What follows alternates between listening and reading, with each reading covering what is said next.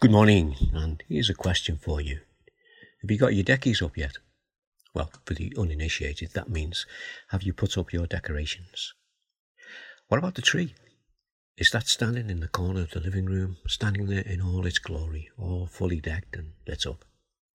How about another poem? This poem is called Decoration Talk. It was the night before Christmas, and all through the house, not a creature was stirring, not even a mouse. Then a voice broke the silence. It cut through the dark.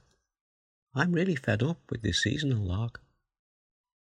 I hold out my branches for them to weigh down with baubles and bells and a daft painted clown, teddies and Santas, and red satin bows, a reindeer called Rudolph with a red glowing nose. Oh, do stop moaning, said a voice from the top. It's no fun up here, and the view's not much cop. My wand, it's all twisted. I've laddered me tights. But the worst thing of all, I've no head for heights.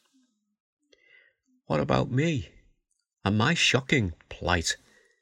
I've got to shine and provide you with light. On, off, on, off. I'm constantly busy. Those LED chasers are making me dizzy. Will you all be quiet? whispered Tinsel so faint. I glisten and shimmer and I think I'm quite quaint. I like it at Christmas. I'd be happy to stay. I hate when it's over and we're all packed away. Yes, it's okay for you lot. You've nothing to fear. You'll be safe in the loft till this time next year. But look, I'm a cracker. No mercy for me. Man, I'm a goner. You just wait and see. So I'll say my farewell. You will see me no more. They will put me, pull me apart, spill my guts on the floor. Still, I make sure I go out with a bang and a flash, then it's into the bin with the rest of the trash. But you make them happy, they said with one voice. Oh, that makes me feel better. I think I'll rejoice. Then they all settled down with no more to say, thinking who'd be a cracker on Christmas Day. So that's a little bone there that's actually tongue in cheek, but it shows us what doesn't last beyond Christmas. You know, all the decorations will be taken down, they'll all be packed away, they'll all be put in the loft. Some of the crackers will be thrown into the bin, and other things will be cast away. And if you've got a real tree, that'll be thrown out. But that reminds us of something else. Something else that we need to remember about Christmas. Something that is glorious, that doesn't fade away. And it's to do with another tree.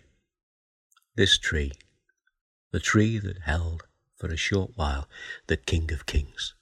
That is Jesus, who exchanged his cradle for a cross and his cross for a crown now don't put him away with the Christmas decorations.